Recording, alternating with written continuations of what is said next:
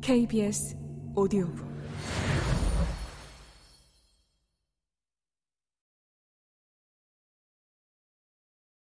그러던 어느 날, 이탈리아계 가톨릭 신자인 어머니가 말했다.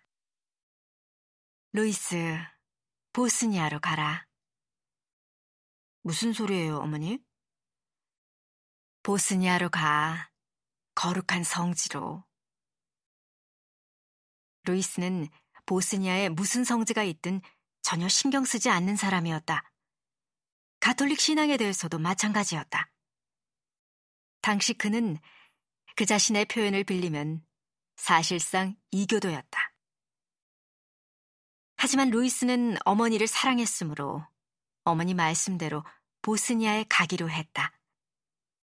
좀 더 구체적으로 말하자면 독실한 가톨릭 신자들을 수없이 끌어들이고 있는 순례지 메주고리에 가기로 했다.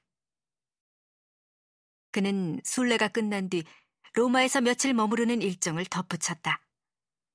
가톨릭 신자의 의무를 수행해서 어머니를 기쁘게 해드린 뒤에 사흘 내내 로마에서 파티를 즐길 작정이었다. 훌륭한 계획이었지만 훌륭한 계획이 의뢰에 그렇듯이 이것도 실패할 운명이었다. 메주고리에는 숨이 막힐 만큼 아름다운 곳이었지만 그는 하루라도 빨리 로마에 가고 싶어서 안달했다.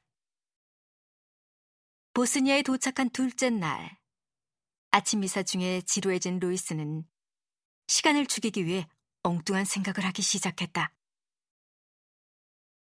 난 속으로 생각했습니다. 만약 마리아가 내 어머니고 하느님이 내 아버지라면, 그리고 만약 마리아가 예수님의 어머니고 하느님이 또한 아버지라면, 예수님을 내 형제로 생각해도 되는 건가? 방금 말했듯이 이건 그냥 머리로 해본 생각이었습니다.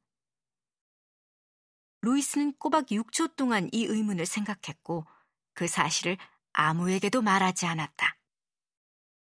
그날 오후에 그는 다른 순례자들과 함께 언덕을 올라갔다. 성당을 보기 위해서였다.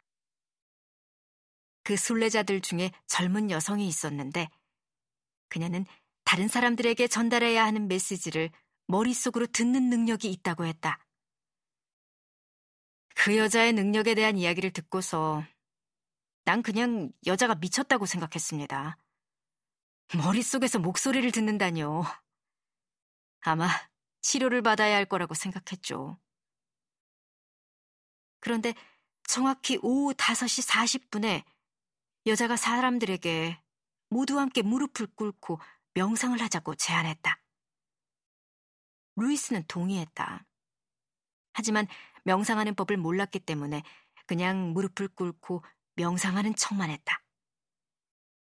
몇 분이 흐른 뒤 일행은 다시 언덕을 오르기 시작했다.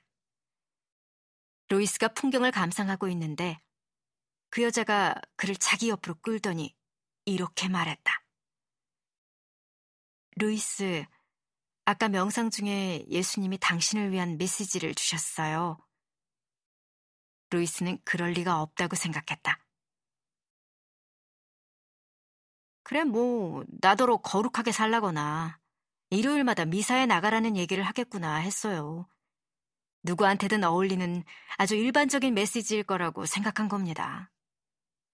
그런데 여자가 한 말은 이랬다. 예수님이 저더러 당신에게 전하라고 하셨습니다. 그래, 난 너의 형제이고 너의 손에 기름을 부어주고 싶다. 루이스는 대경 실색했다. 자신이 그런 의문을 품었다는 사실을 그 여자가 알 리가 없는데 그 의문의 대답을 내놓은 것이다. 그 순간 그리스도에 대한 사랑이 내 마음에 들어왔습니다. 예수님이 내 머릿속에, 내 뇌 속에, 내 마음 속에 있다는 걸 알게 되었으니까요.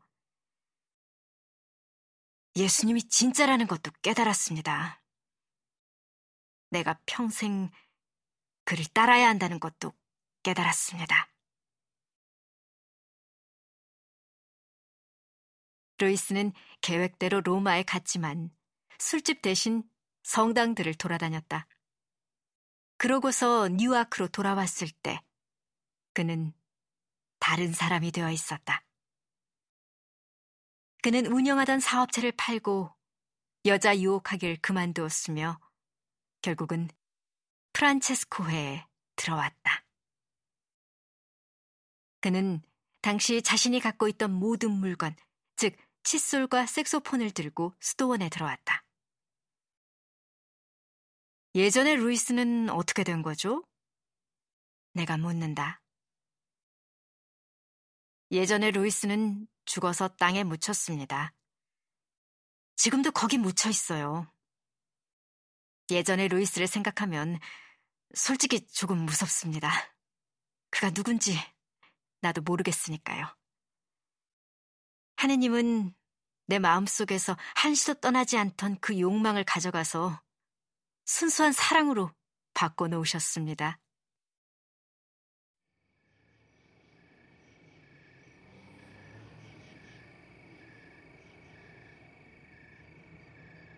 우리는 잠시 침묵 속에 앉아 있다. 뭘 어떻게 생각해야 할지 잘 모르겠다. 그런 극적인 변화를 상상하기가 힘들다.